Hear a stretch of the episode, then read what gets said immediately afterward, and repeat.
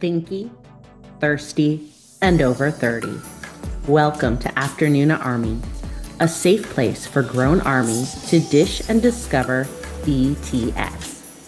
We are four ladies who just wanted to know their names and now can explain the meaning of Lachimolala. New to Army? No problem. Come along as we explore all the important businesses that Bangtan throws our way. Join us on the last Tuesday of every month as we hop in the clown car and drive to the circus. And stay tuned for shorter, snack sized episodes between hosts and various correspondents. Because one thing we know is that content, well, it just keeps on coming.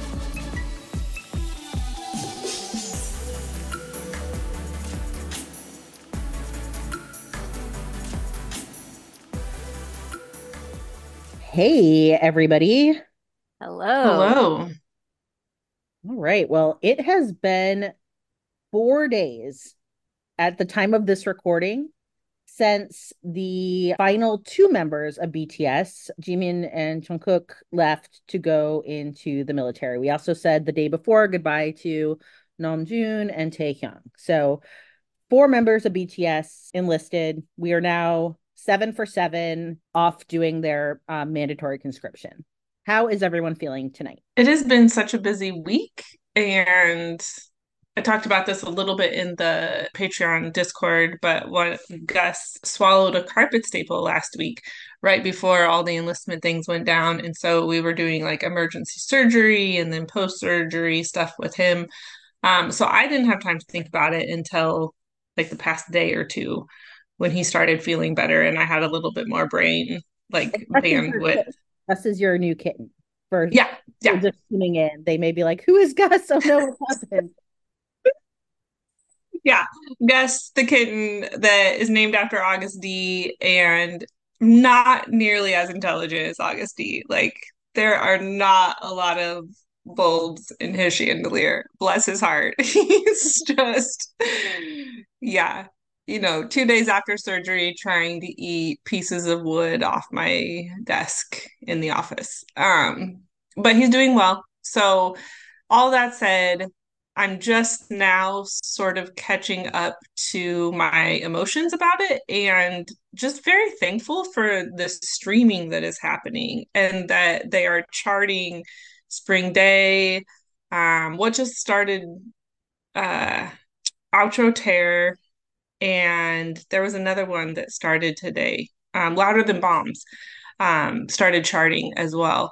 And that is just making me very happy. I'm looking up like playlists on apple music and streaming those like between sessions and stuff because i'm catching snippets of content. I watched the bangtan bomb where jimin and jk went and started crying this morning. So trying to balance the feels with some good things. And yeah, that's where I'm at right now.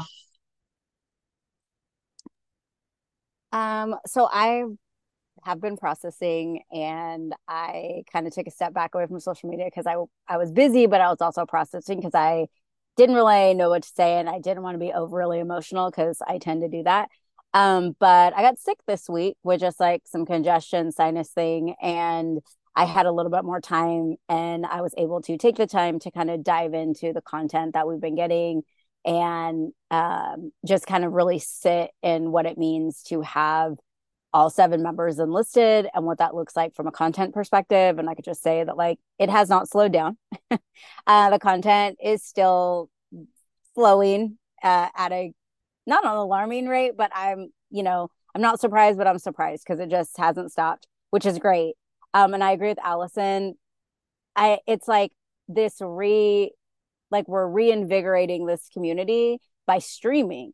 We have streaming goals and we have like a focus of what we want to do and how we want to honor uh, the members as they're gone. You know, their biggest thing that they've been saying since Festa is like, trust us, don't forget us, stick around, be with us, be by our side. And I think that like showing that we're streaming um, is a way to do you know is the way to do it and so i hope that you know as they are able to after you know their boot camp or after their um you know first six weeks in if they get some media and they get some stats, they'll know, hey, we're still here keeping the home fires burning. So, you know, that kind of stuff. I just think that's really exciting. Yeah, I think for me, it has been, I tend to deal with big feelings almost exclusively by disassociating. um, it's rare that I do not. And this was one of the times I didn't, which I think is interesting. That this could be good news. I couldn't say it was fun news though. Like I don't know if I liked feeling the amount of feelings I felt. Um and so that was tricky. I do appreciate that there was a sense of while everything around BTS does have kind of an element of curation and uh you know there was an um, there was a level of honesty that I did appreciate in the experience and and this isn't unique to them. I mean, we've certainly seen it in other folks who um you know when it's their turn to do their conscription like most notably Kai from EXO of having more of an emotional reaction and genuinely rec- basically just being like this is not great. Like I'm not really looking forward to this. And so I I do appreciate that there what you know they didn't lean all the way in, but it certainly didn't feel like they were putting on the bravest face, which good because they don't need to. Yeah, I like that. And I also like that, you know, JK did his last live and it was so sincere. And I mean, I know people like in my real life would think I'm like super crazy about this, but like he really didn't want to end the live because that's it. Like that's the end. That's the last live. And so you really felt their reluctancy to like hit the end button. You know, even Jimin, you know, Jimin showed his hair, he did a bow. And then he kind of did this thing where he like ran his hand over his face um, to kind of like wipe away any emotion. He was like really trying to like put on a brave face. And so, you know, I just think that's really important that uh we get to see that, but then like other other members of other groups get to see that too because they're not going to be the only ones to serve. They're you know people as you go in k-pop as you like groups male groups some of their members if they haven't already served they will have to go and do their service. And so um you know like it happens for bts it, they end up being role models for a lot of different things and i've said this before and i'll say it again. I think they've handled this in an incredible way and with some grace. They've really had incredible grace through this process, and I really respect that. Um, and also, just from being on the content creator side of it, as far as Instagram goes, it's okay to feel what you're feeling.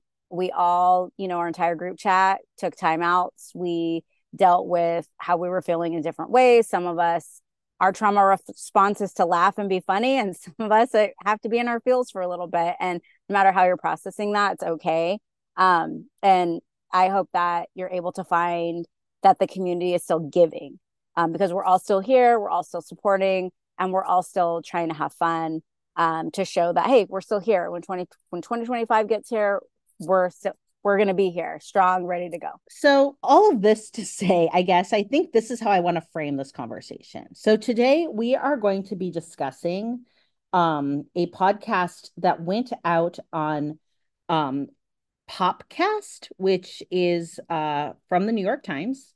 And the title of the podcast was Jungkook, BTS, and English language K pop, which I don't feel like we're off to a great start with that as the title that we're going to get into in a little bit.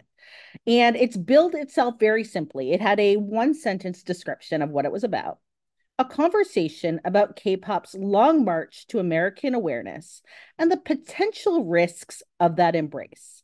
And the guest is Kara. Kara only goes by Kara because uh, she makes it very clear that, and they both make this clear many times, is that fandoms in general, and particularly Army, which is a not a monolith, right? There's many different factions of army. Army shows up in many different ways. Um, you know, they can be very uh vociferous when it comes to defending BTS from any perceived criticism. Uh I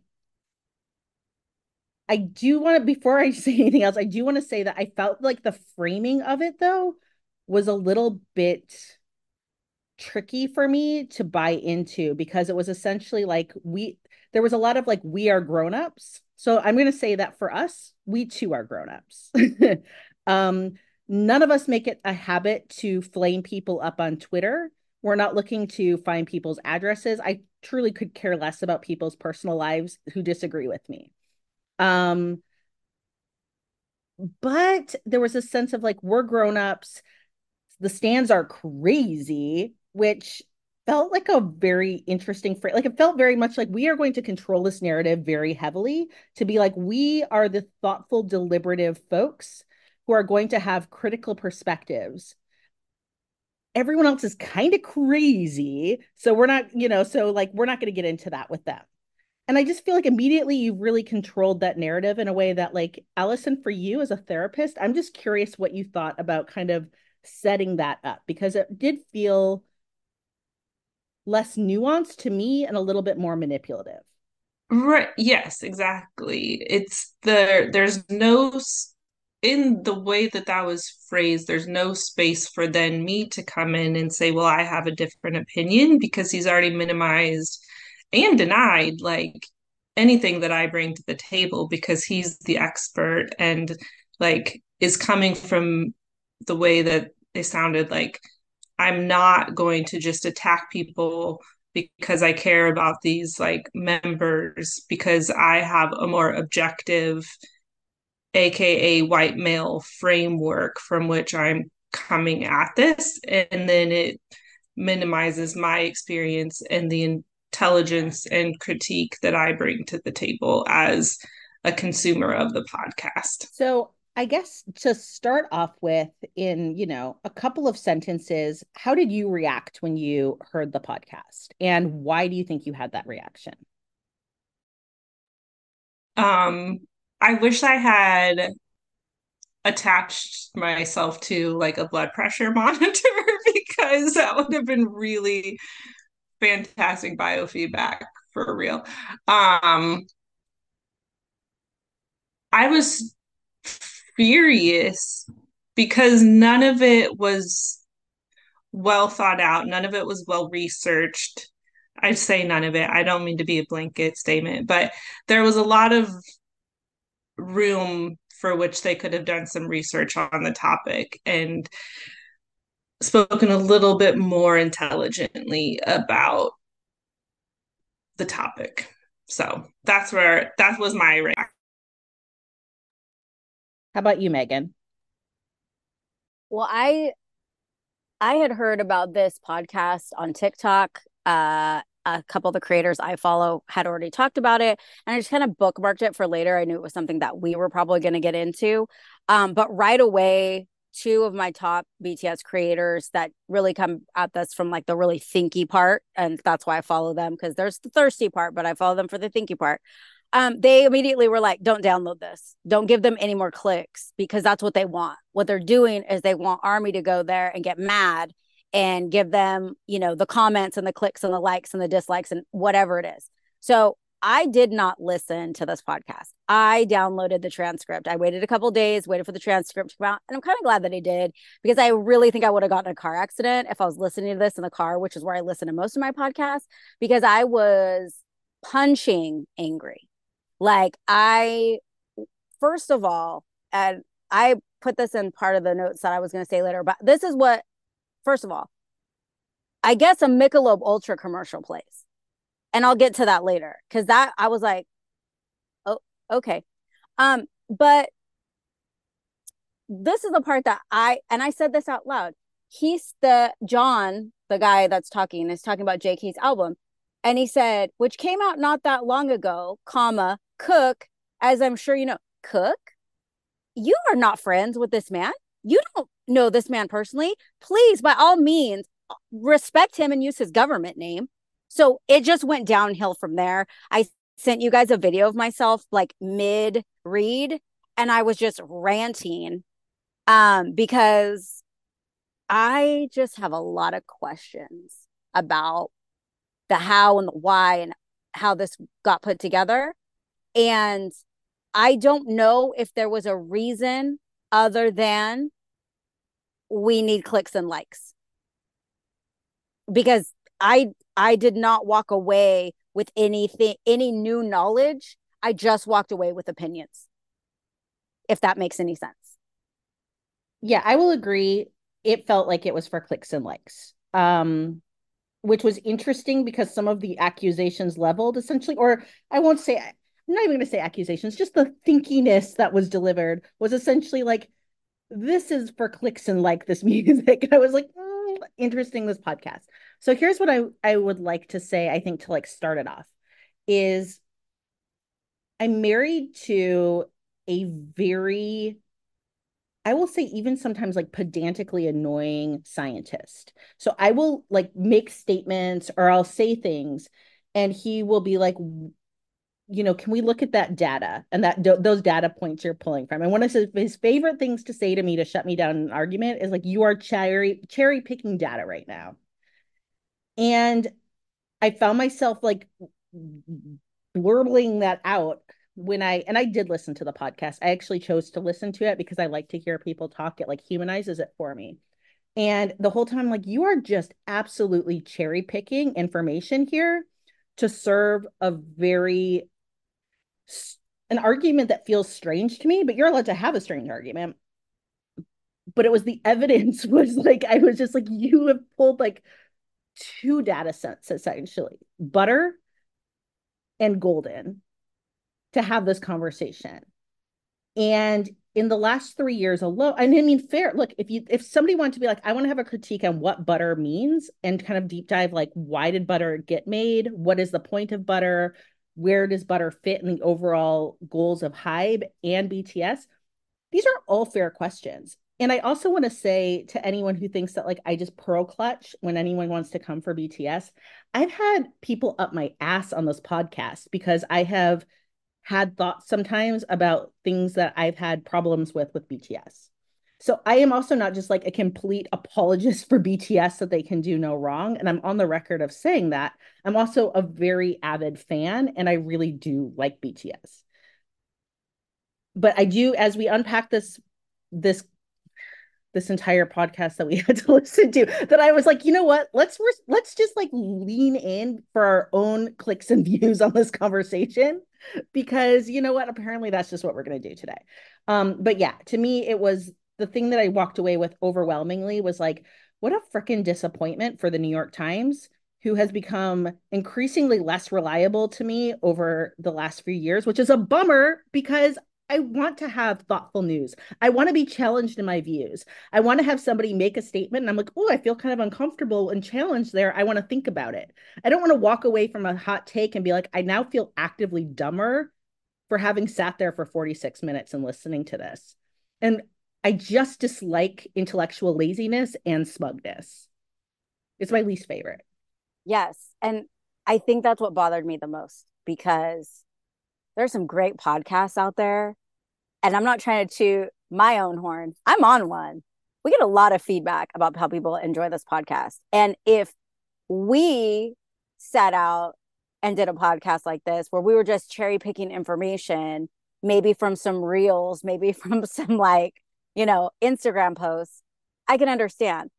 But this is a podcast that is put out by one of the most prominent newspapers in our country, one of the most prominent newspapers internationally, and it's sponsored by a B. I'm not saying I want to be sponsored by Michelob, Michelob Ultra. You're great, but I'm just saying this is a heavy. I mean, people are getting paid for this. You're getting paid for this content in one way or another.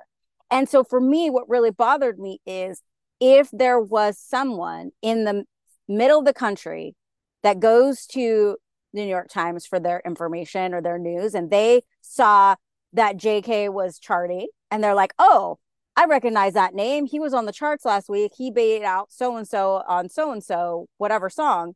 And they listen to this podcast. They're not getting, it's not just that they're not getting the full story about BTS and what BTS does they're not even getting the full story on K-pop right now as a genre, as a whole, because it's not that just that they didn't have anything nice to say about BTS. I feel like they didn't have anything nice to say about any of this second, third, or third, fourth generation K-pop that's going on right now. And I think that's such a disservice to the K-pop groups that are in the circle right now and doing the work, putting the work in. So, yes, we're specifically talking about BTS tonight, but when you give me the chance later, I'm going to talk about TXT. And I just want to say one last thing because the other person, Kara, who's on the podcast, um, they they run a they run a podcast. I haven't listened to it. I'm honestly not interested at this point, just because I again felt like this was just like I'm not here for lazy takes from, but this is how they brand themselves. They brand themselves as an American fan of Asian pop culture, an idol expert, and then they like to say, I'm a hobbyist. If you don't like me, move along. Okay, fair. Look, I I don't really like this isn't I don't socially and emotionally have a big feeling here. I'm just going to talk about like what was brought to the table in this podcast. No judgment on like what you do in your life. I literally, I'm sure you're a lovely person, you know, Godspeed.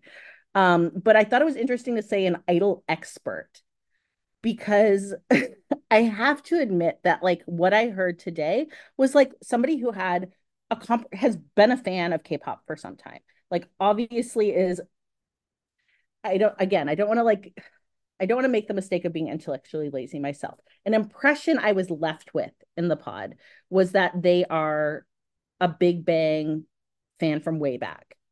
And fair. Like, you know, I think that like that was a group that did a lot for K-pop that got lots of folks interested in it from outside of Korea. And I think have like kind of like trailblazed a certain sound and look that paved the way for so many different folks to come through. Um the idol expertness though, I mean, look, every time that they spoke about BTS, and again, I can hear criticism of BTS and not lose my mind if I feel like it's warranted. And when she was like, I didn't like butter, it's fair. You, I don't need you to like butter. Like, I kind of just don't super care. Like, people can just like what they like, and that's fine. But I think it was when it tried to be more thoughtful, being like, okay, around like 2017 and 18, here's some quotes that she said was like, you know, basically they started morphing into a group aimed more at an American boy band audience more rather than a band aimed at American K-pop audience. And I felt like there was a lot of this kind of idea that there was like a big, big, there was a lot of need to separate things. And there was a lot of use of the word normal. Like, this is normal pop. This is normal this. This is normal that. And whenever somebody starts to use the word normal to me, I get the ick pretty bad because it's like, wow, you really are trying to like create a box and you need certain things to be in that box. And if they're not in that box, you're going to have a judgment for it. And I just I'm always going to be like a fuck normal person. And when I heard it used this many times in a critical analysis um I started to get like the the ick. And like when we're talking about 2017 and 18 as their one direction era you can hold that opinion and that's fine.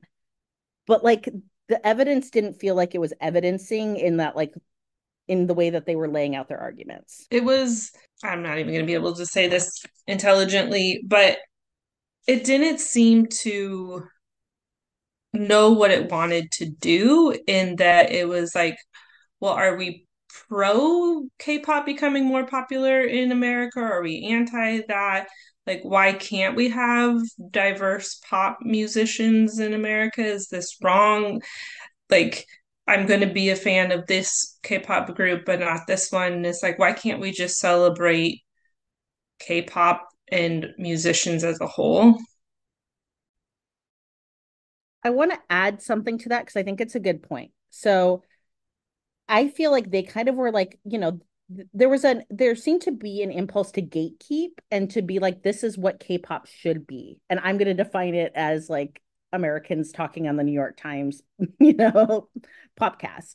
And the quote that Kara used um towards the end was she says something about it K-pop should sound like, and here's the exact quote the real eclectic drive to pick up pieces from here, there, and everywhere, use new sounds, use new and bigger and brighter colors and costuming, and just get the weirdest stuff you can find and throw it on the screen.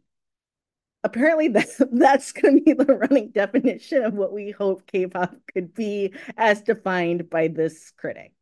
well, and I think that was the interesting part is like, what why are they getting to define it? I I can't remember where this like if they talked about it earlier in it, but it was like, what is even K-pop? K-pop is so many things. Like it doesn't have to be, you know, Psy 10 years ago doing Gangnam Style. It can be, you know, Holland, it can be The Rose, it can be all these things. So why does this guy from the New York Times get to define what K-pop is and why does Kara get to define it? And I yeah, that was like confusing. That'd be real weird. I was like, and then like the examples she used of like some Western music and being like, look, they put this and get a load of how like this is. And it was like, it was Justin Bieber and Despacito. Okay. Like it, it, it the song, you listen to the song with him and you listen to the song without him. It's okay. I mean, I just have so many issues. First of all, Alison, what you said about what gives them an authority, I re- literally wrote in my notes. How do we who the fuck is we? And who are you in the industry to make this designation? Like who are you to decide what k-pop needs to be? My other argument would be is like okay so are we redefining all genres now? Because i could argue that the beatles were a boy band. So now are they just english pop? Like they're england or european pop boy band and so they're in the same category as new direction and they can't do anything but that? I mean come on you go from I want to hold your hand to like uh Lucy in the sky with diamonds. People can't evolve, like artists can't evolve. I just that I have like a laundry list of things that I just I don't even know where to start. Like I, I, I let me let me help hone it in. So I think one thing we can start start to talk about is it comes right into the um to the name of the podcast. So I think we have to talk about it, which is the English language K-pop. And the point that I think that I know that some of us want to have today is like what are you talking about? Who is allowed to sing in English and how many non-English speaking bands and musicians have chosen to sometimes sing in English? like it was that was the most icky, like confusing thing to the whole thing for me. It was like, what are you talking about? I I get that. I get that there are some BTS fans that have been in the fandom for a long time. This isn't shade. This is what I've learned from me in the fandom. And again, I'm still a baby in this fandom, okay? They didn't love the English trilogy, which is Dynamite, Butter, and Permission to Dance.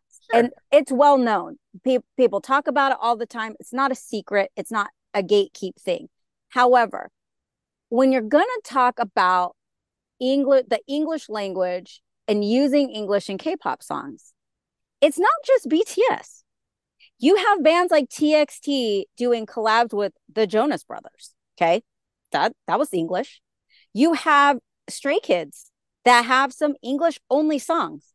I know this because I follow some Stray Kids creators and they were talking about it a couple weeks ago with different albums that are coming out, different versions of songs. They put different versions out just like BTS does, and some of them are English only. So how are we going to have an argument and you're not going to bring in other K-pop groups that also use English? I would also argue that is English a big problem? Like using English in K-pop a big problem as far as oh, it's going to ruin what we know know and love of K-pop? I would argue I don't think so because Yoongi just made like 60 million billion dollars on a concert that had very little English and let me tell you I was there two nights and the place was screaming those lyrics. It did not stop a single person. I definitely want to get to that and to D Day and some of the other things. But first, I think what I want to round out is the fact that we have folks outside of K pop, like a long history of folks from other countries who have then, or in different languages, who then have had music that they've done in English, and that's okay. like Bjork, I grew up like, you know, I'm a 90s girl. Like, you know, she's singing songs in English and it didn't feel like it was gonna like the sky was gonna fall. Bad Bunny. And so I just so to me again this just felt like a very particular need to look at and again the three english speaking okay so here is uh, maybe the pivot that i want to have then is that you know we've got the like the three english speaking songs that came out during the pandemic which were dynamite butter. I, I thought it was funny butter was like the hill they were going to die on. I was like why didn't we start with dynamite? We really went to butter. But okay. And so dynamite butter and permission to dance. And and i also identify myself as pandemic army.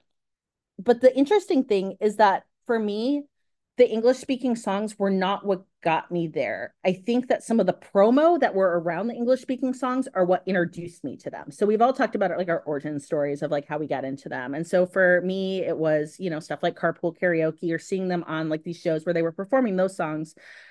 But, you know, they were not songs that like for me necessarily, and they still are not. They're just not going to be favorites of mine for BTS. I don't feel like I need to like I mean, they're catchy bops, they're fine. But like, if that's all they ever had done, yeah, I probably wouldn't have been as interested.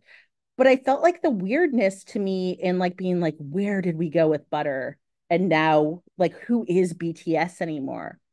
I'm like, two points. One was three points, actually. How did we completely ignore Map of the Soul 7, which came out like I can't, I mean, my math isn't mathing great, but like a year before Butter, basically. Then we had BE come out with Dynamite on it, which had Life Goes On, which was heavily Korean and did super good on billboards.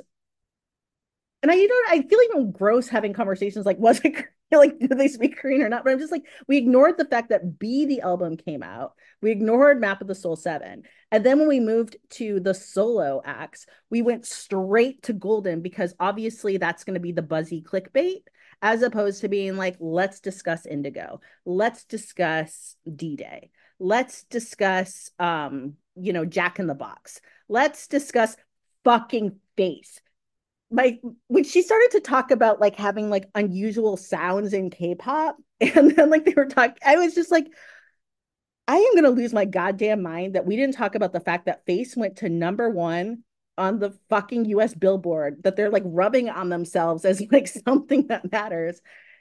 And we didn't have a conversation about face. We decided to have the conversation about golden and then leave it there. I thought I, that's when I thought I was actually going to lose my fucking mind.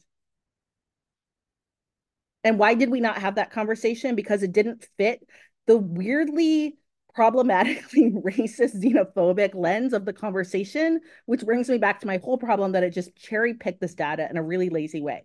Because if all BTS had done in the last four years was put out butter and golden, it'd be like, yeah, I guess we're in like a strange new world where they're really going to go on this journey. Okay.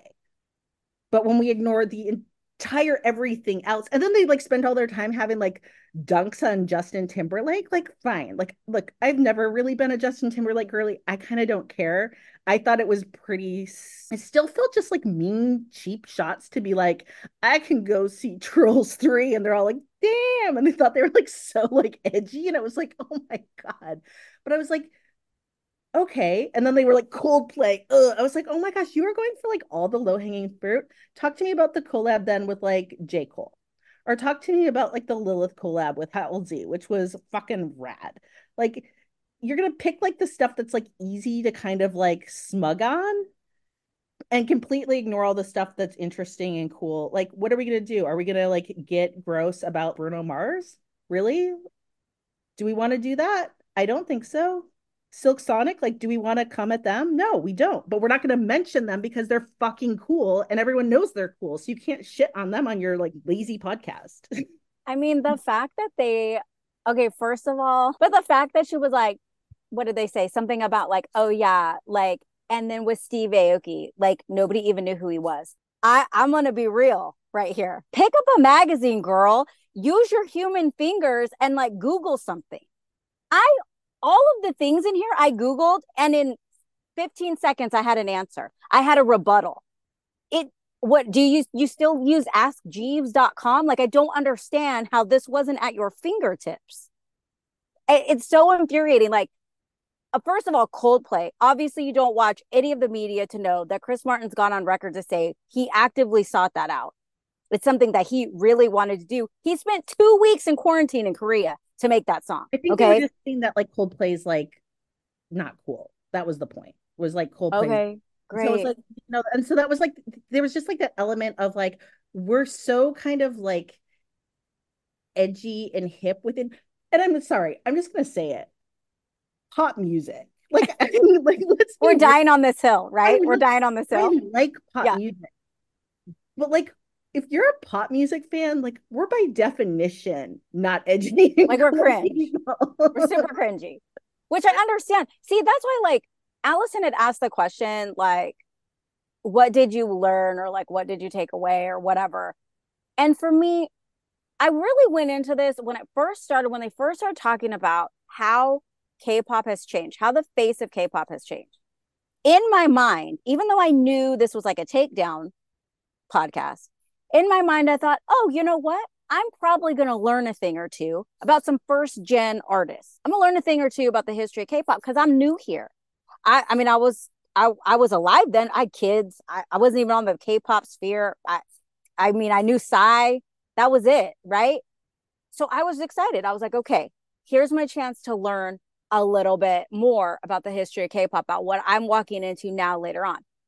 I didn't learn any of that because while they brought up some of their favorites, they never went into why they were their favorites or what they sounded like or how their sound was different or how they set the stage for this or they set set the stage for that. And to me, it felt very reminiscent of me hopping on a podcast and saying 90s alternative rock was the best thing that ever happened to music. And all these other people that are now out in the music sphere, they suck. Never giving a reason why my 90s alternative is the best thing that ever happened this could have been a great opportunity to teach me a thing or two about K-pop. They didn't. Instead, like Lia said, they just cherry picked some things to throw in there, like Steve Aoki. Like, who's that guy?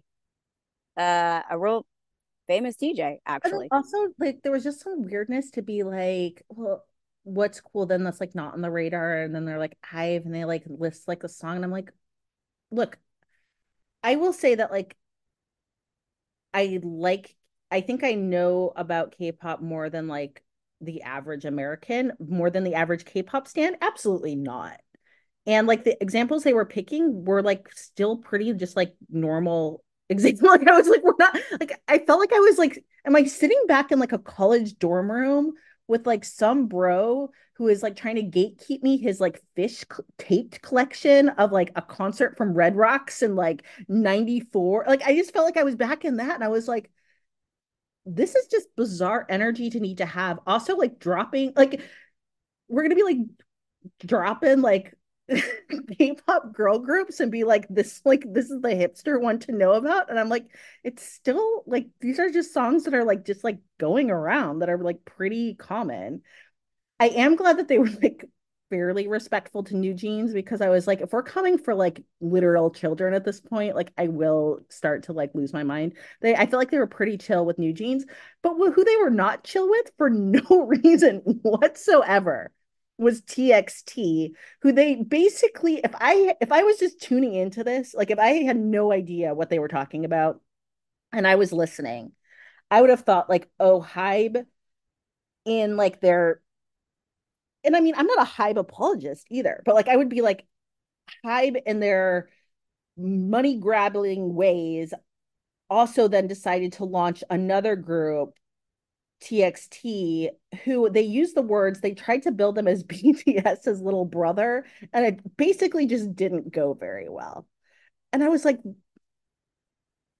I don't understand. Did they just say that like TXT doesn't like isn't successful?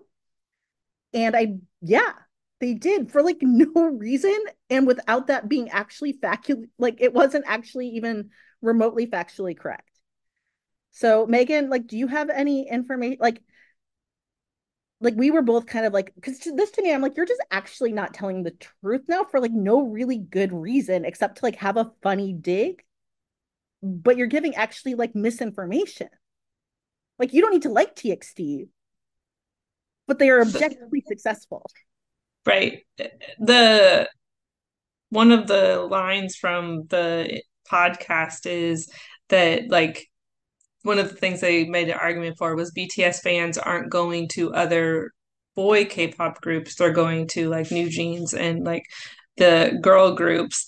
And then there, Jon was like, "Ooh, damn." She's like, "Yeah, sorry, TXT." But you don't. please enlighten us, Megan. I was like, "My little baby TXT." Like, really? Like, first of all, first of all, too big. Come on. First of all, keep their name out of your mouth. First of all, okay. I lost it. I was so angry. But what I will say is, I did look it up, and this is all according to Billboard. Okay, because I went to Billboard because the impression I get is that this we're we're looking at this from an American eye. So I wanted to bring up US success for TXT. This is not discounting their uh home, you know, Seoul, Korea, their home success or they're charting in Japan or they're charting in Korea. I will have that linked in the show notes. I'm just talking about straight up Billboard. So one, two, let me count these. Two, three. They've had nine songs in the top Billboard 200, four of those in the top 10. Okay. The most recent, the name chapter Temptation, which was their release in, I believe, late January, early February, February charted at number one for the week. Okay, their their release. According to Billboard and their top 10 tours of 2023, TXT ranked number four with $46.8 million earned, 379,000 tickets sold, and 27 shows. For an all musician rank, they ranked number 54 out of 100 musicians on tour in 2023. Um, they also just got their induction uh, into the Recording Industry Association of America. It RIAA just unveiled its 2023 class, highlighting the artists who have made the biggest impact with their music over the past year. With its latest inductees gaining recognition from the Institution for Achievement in Top Album Sales and Singles, First Time Placement, and more, TXT earned gold certification for the first time with the name chapter Temptation. Um, they had their MTV Video Music Award debut in September. It was pure joy. I encourage you to watch it. And in July, on July of 2022, they made their Lollapalooza debut on a second stage um, with an eight song set um, that kind of tested the American waters.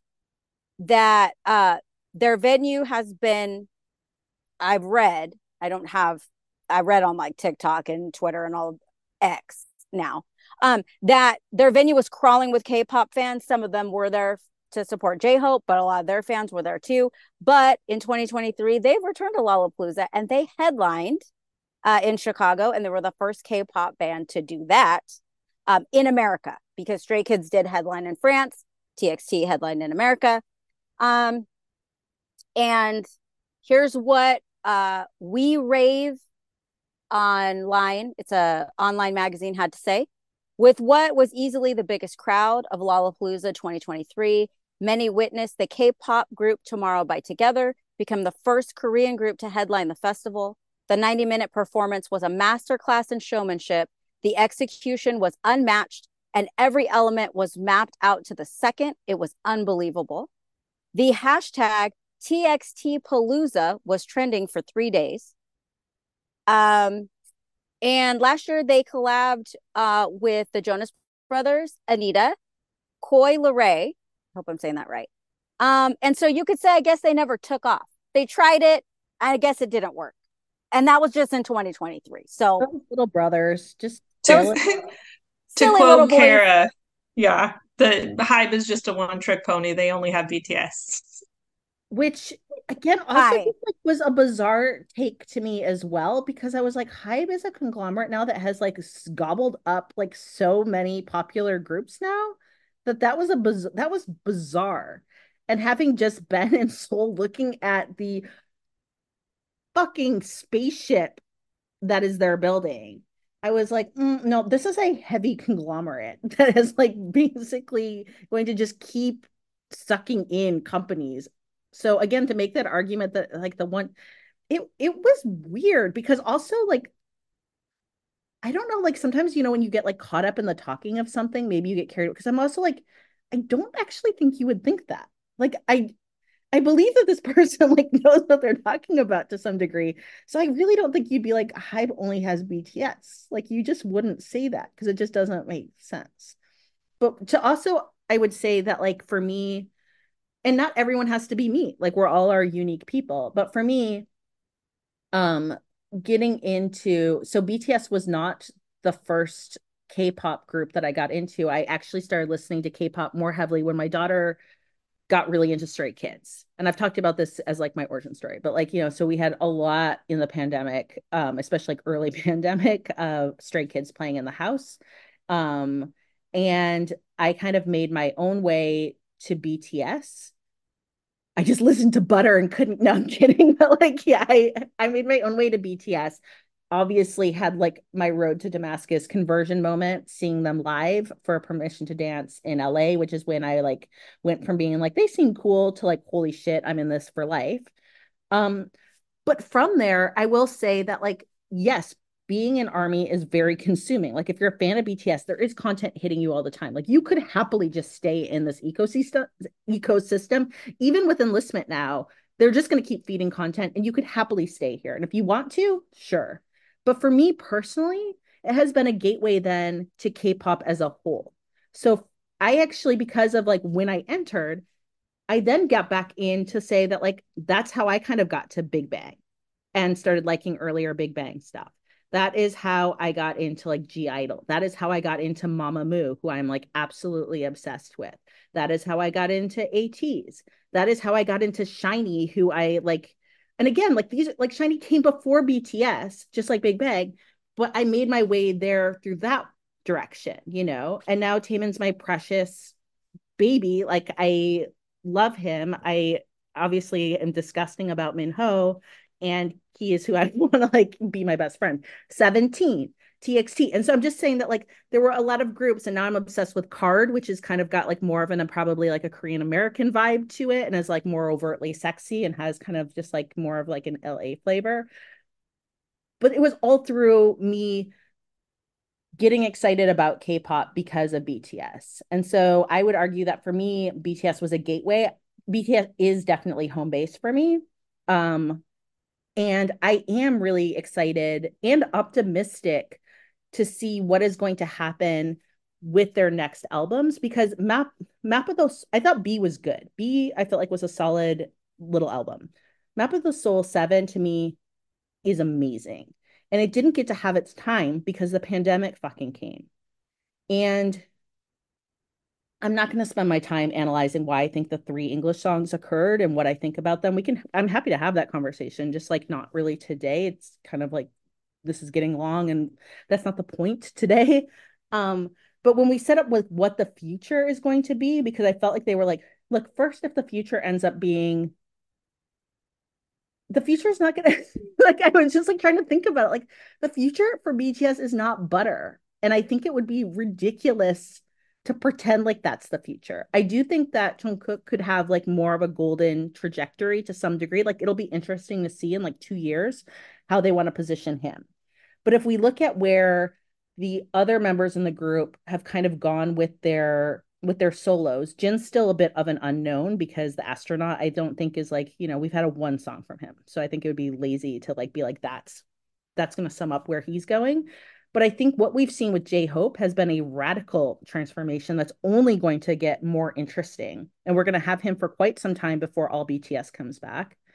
Um DJ, I mean, like, I guess, uh, like, okay, I am starting to rant now. And I need to be careful, but I'm like, you're acting like butter is the end.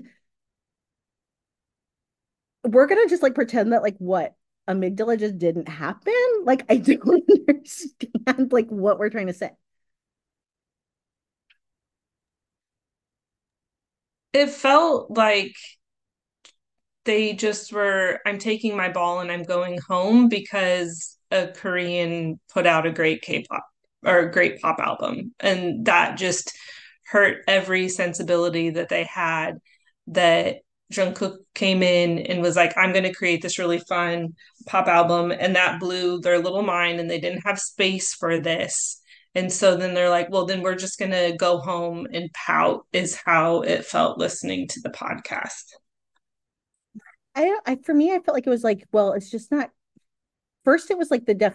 I felt like there was some muddling of definitions because, like, Big Bang is kind of more like edgy, overtly masculine, masculine presenting, like kind of more just like we're bros that like get down and like to like get it on. Like that's an energy and that's a choice. And I I'm fine with that. Um but then there was that like sense of like, or it's just the zany hair and the makeup and the clothing. And I was just kind of like, okay, weird, but like sure. I mean, like and like I'm not branding myself as an idol expert you are like Kara, you are. And so these are these are the takes you're giving me in your expertise that I'm kind of like, huh, okay.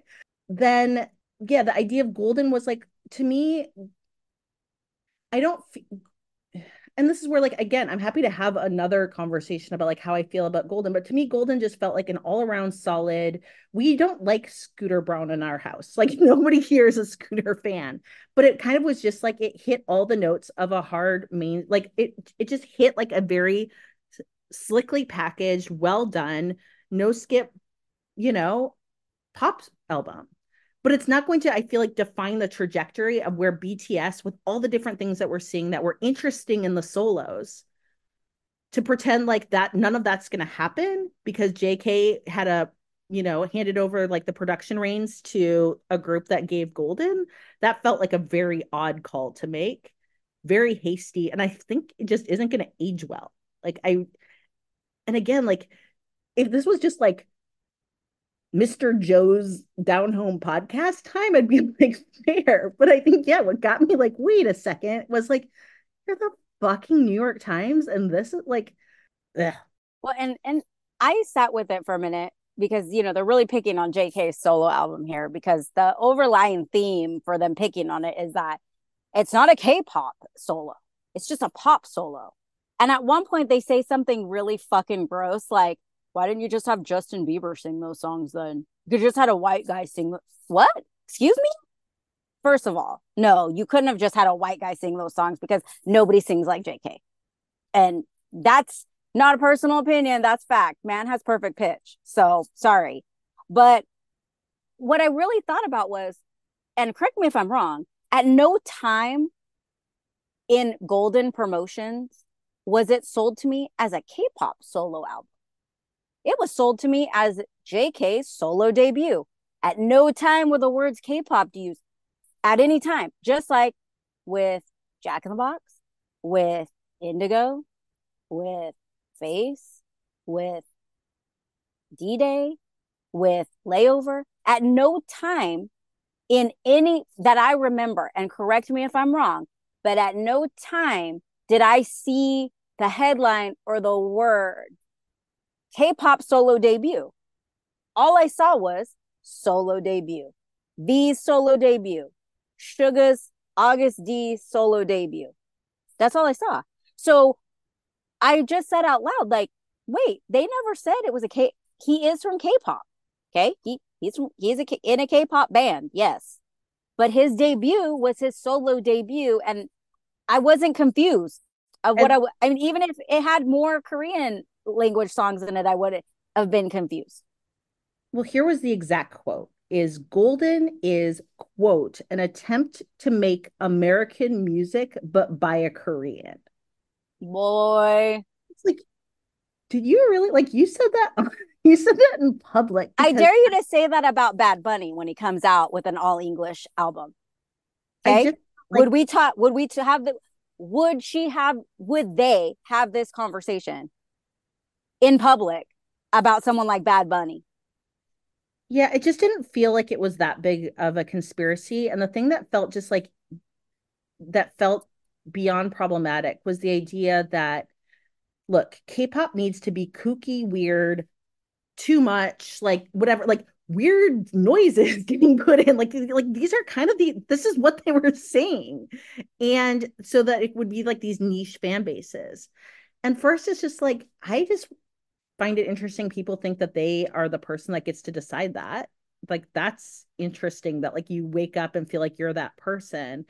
And that like it just the whole thing was so othering and like the lack of curiosity i think at the end of the day was what became very very disappointing. It was the cherry picking it was the lack of curiosity and it was and i mean also like what a broad tent to shove everything into because like stray kids to mamamoo that's all k-pop there's not a lot in common with like a lot of the different sound like when you listen to different K, like you'll start to be like oh this like you start to get a sounds that you like because there's groups that I identify with that I really connect with and there's groups that I don't connect with as much and sounds I don't connect with as much. It's not this like homogeny of just like kookiness. I don't know. It just Well, and you okay, but if you even with that, if if they spent 5 fucking minutes going over each member solo. Every single one is different. So I don't, and then you add in TXT. TXT's most recent uh album is like hard rock. Then you throw in a group like The Rose. It, it can all exist and it can all exist in America. I, to me, and this is my hot take. So if you want to come at somebody, come at me. My hot take is JK put out a solo album that scared the pants off some American producers because it sounds like what's on the radio top 40 right now. Yes, and they did talk about that and that was bizarre, but I also didn't get the sense that like they were scared. Like I didn't get the sense that either of them are like we need to protect American music at all costs unless they've somehow like embedded this into them because there is things that they said and i mean like i'm not making an argument. I don't like i'm kind of like why like what is it that's like really getting you here? And again i go back to the idea of like the words that they were using that gave me like the using the term normal people gave me such the ick.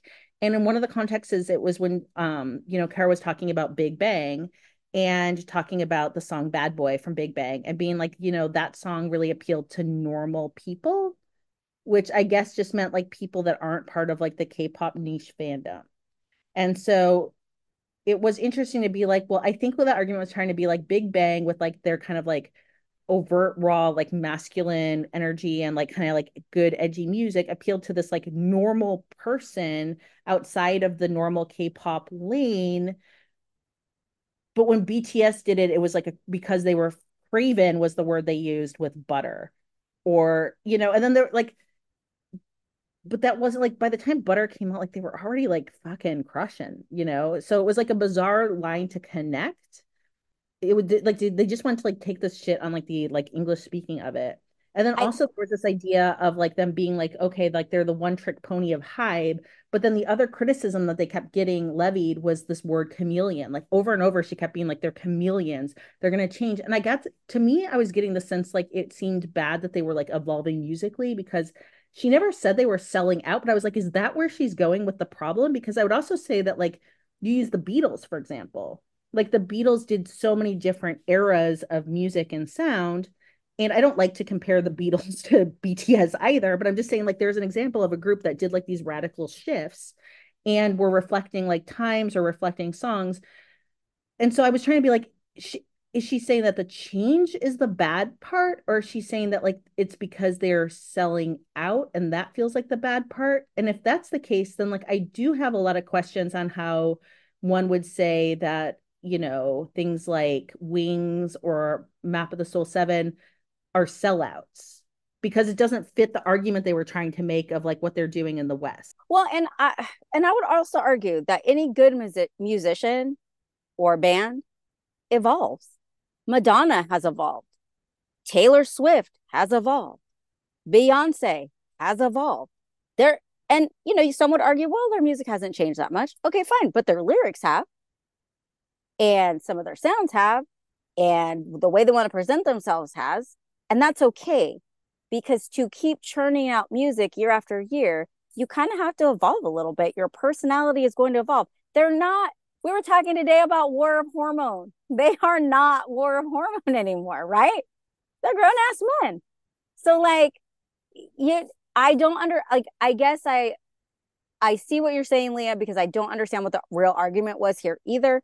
The only thing that I could think of, and this is my assumption, is that for years now, and we've we've read it, we've seen it, we've learned it, we've heard it.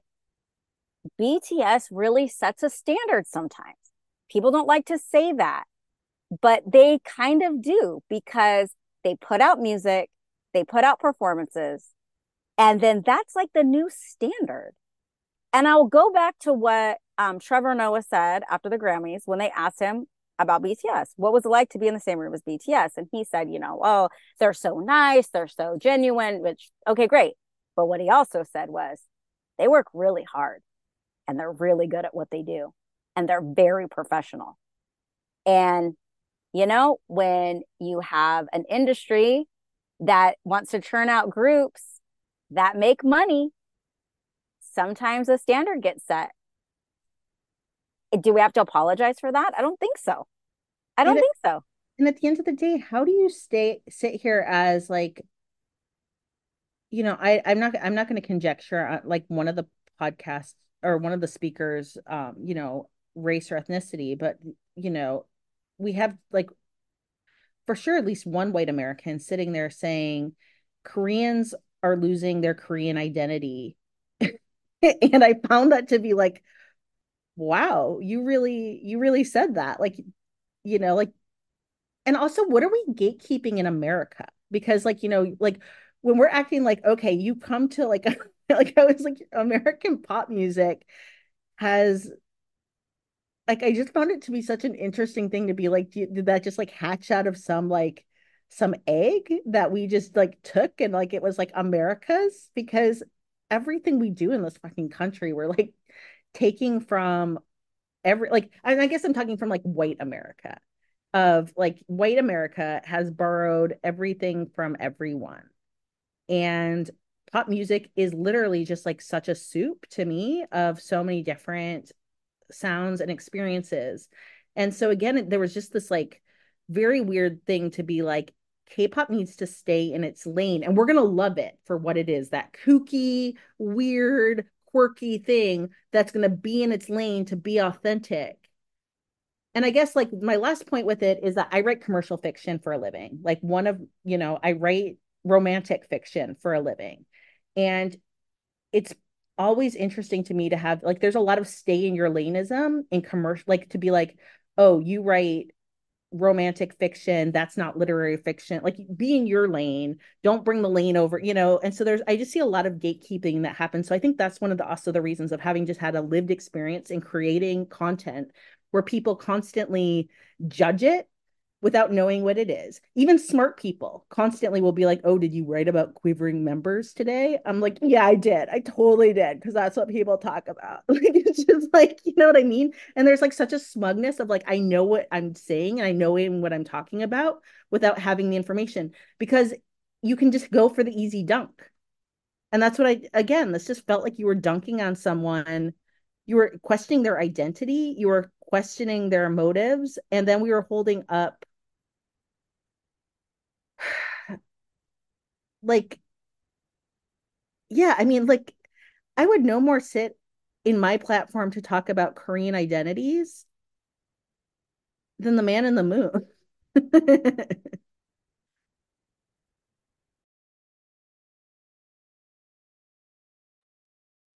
okay can i bring up a couple funny things I mean, they're not yes. funny, but I think you guys will get a kick out of them. So at some point, Kara says this. Yeah, that would have been around the same time, kind of 2010 ish. I don't know the exact date off the top of my head. Um, she goes on to say, is that it wasn't necessarily that they were going to be big mainstream of America, because, you know, at this time, 2010, 2011, the competition was just massive. I mean, you were going up against single ladies and Lady Gaga. You could live in a yurt on the top of a mountain and still hear single ladies blasted at you at that time. So, yeah, there's no way a group from Korea could compete with that. Well, guess what, Kara? I did a little research. About this time last year, Taylor Swift dropped Midnights.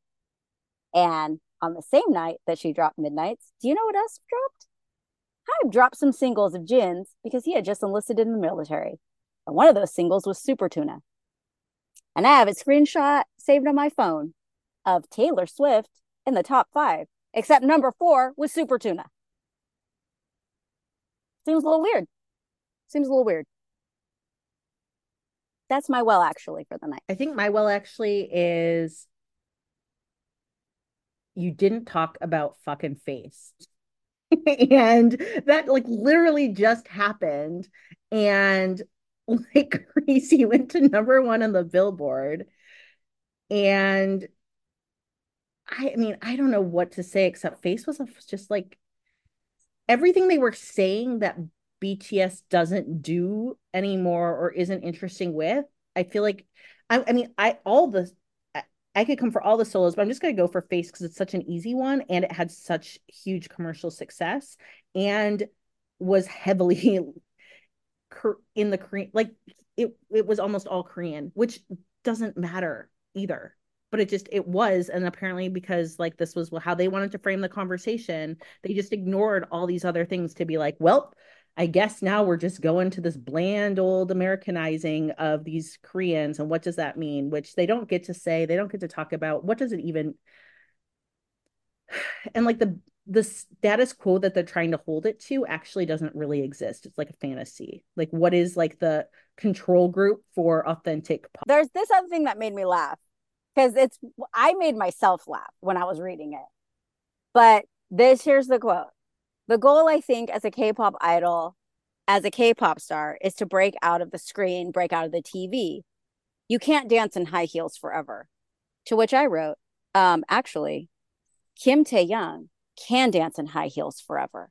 And in 20, 30 years, I'll send you the TikTok reel, whatever it's called at that time, so you can watch him at his ripe old age of I don't know, 50 something, dance in his high heels. Because I know for a fact the man is going to dance forever in high heels. Jimin two in his Chelsea boots. So do go on. It's fine. Well, here's the thing is just like everyone else. I guess it's just like the tired thing of what happens when people come for BTS because of their fame and because of their platform and because it's going to get conversation happening and they take a giant dump just because it's going to be beneficial. Like, look, we're talking about it. They got clicks. Like, they probably got a lot of views and a lot of, you know, folks looking at this. I did, I, I, my final thought was I thought it was interesting to be like, I'm going to hide kind of and like kind of denigrate like K-pop fans, even though I am a idol expert, quote unquote. Like it was just, it was such like a strange thing to be like, I am of this space and yet I am too cool for this space. So at the end of the day, again, pop music by nature is cool and uncool all together. like I think having come from like pretty like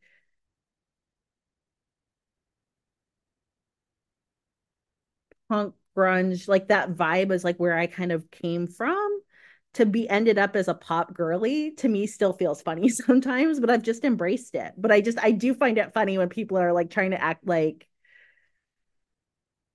yeah, I was like, look, inherently it's awesome and cool and like also it's commercial. Like that's the whole point.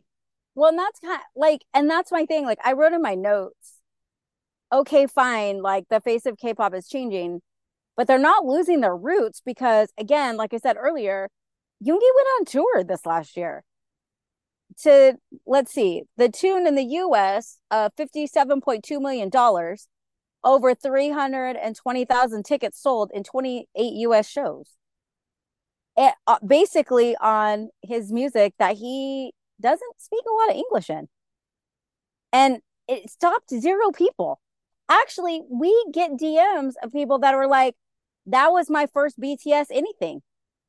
I I I went to D-Day because it sounded like a good time and now I'm a fan. So like I just don't at the end of the day Suga is Scrooge McDucking swimming in his money. He's like Scrooge McDuck. He's just going to dive in to his money, his gold coins and like swim around.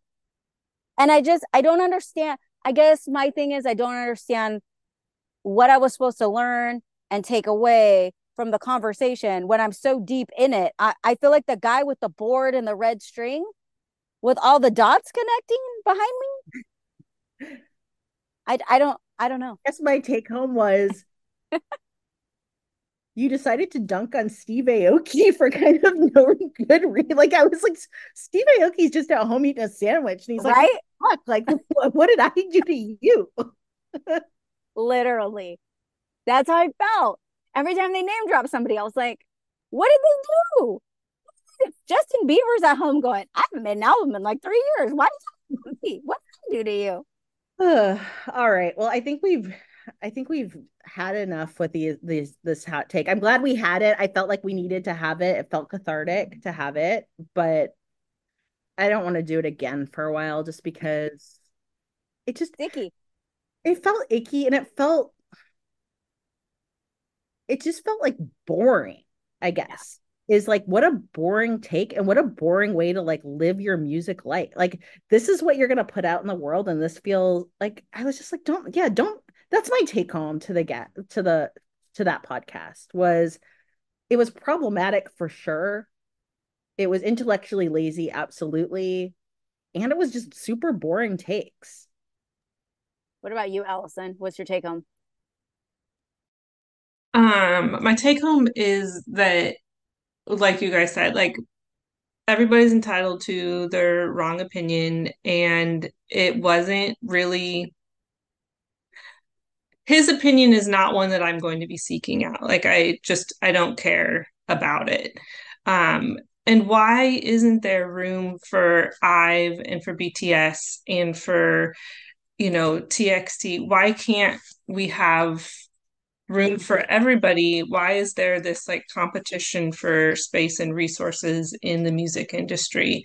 And I think that I wrote in the just like for my own notes is like Steve Aoki like wasn't the get, but that wasn't the point for them. Like they wanted to work with Steve Aoki, so they worked with Steve Aoki. Like they didn't care what the get was because they're more driven by the music and the sound than the get is and i think that that's what it comes down to is like you clearly don't know bts you don't know army you don't know relationships that they build in the industry with the people that they meet because as you pointed out earlier like everybody that they come across on a professional level leaves them saying they're the most incredible people we've ever met. They're very professional.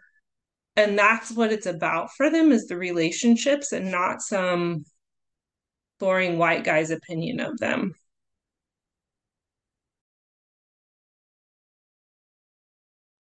all right well, I guess we leave it here. And I am, and I don't think like, I don't think I'm being falsely optimistic to say that I think there's really interesting, cool, all evidence from the solo period has pointed to me being only more excited and interested on where this is going. And I certainly don't feel like Butter was like the punctuation end note of BTS. I really I like butter. Okay, it's got a great beat to it. Okay, you can dance to it. Okay. Conversation of what the pandemic was, what the MOTS tour was, which they, I mean, there were points they made that were valid, that were, but I mean, like it wasn't like they had thought of them. Like it's pretty obvious. Like you know, money needed to be made. People wanted to try to get Grammys. There, there isn't it trying to be accepted in the West. We'll have a butter conversation a fucking other day. But like at the end of the day, of course, BTS didn't end with I don't even know what to like. Jesus. And that was the end of BTS. that end. And also, TXT is the most unsuccessful thing Hybe has ever done. They're the sad little brothers that just the sad little, they're just crying. They're just crying at home, guys, with all their money. They they just won like a MAMA, didn't they, or something? I don't know. They just won an award. Like, but man, they sure failed, those little guys. Those poor little guys. If you were listen, you better stream their music because they're they need some money. Okay, like it's charity case. I swear. Help the girls. The army army just didn't give a shit. Like we were just like TXT, boo. Only I mean, how how unsuccessful are you that you have a documentary on Disney Plus? So unsuccessful. So much success lost. Sorry about it. Yeah. Anyway, yeah. Well, I guess on that note. On that note. On that note, go listen to uh, Butter. Let's let's put some Borhe. Borhe. Borhe.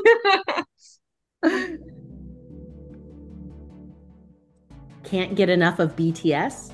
Cool. Neither can we. So between shows, why don't you hop on over to at Afternoona Army on Instagram and join the conversation? Want to support us as a newer podcast hitting the scene? Great. Share the love by leaving us a five-star review on Apple Podcasts or Spotify. And last, but certainly not least, don't forget to check out the other pod in our network, Afternoona Delight, K-drama deep dives from three romance authors, with new episodes dropping every Wednesday.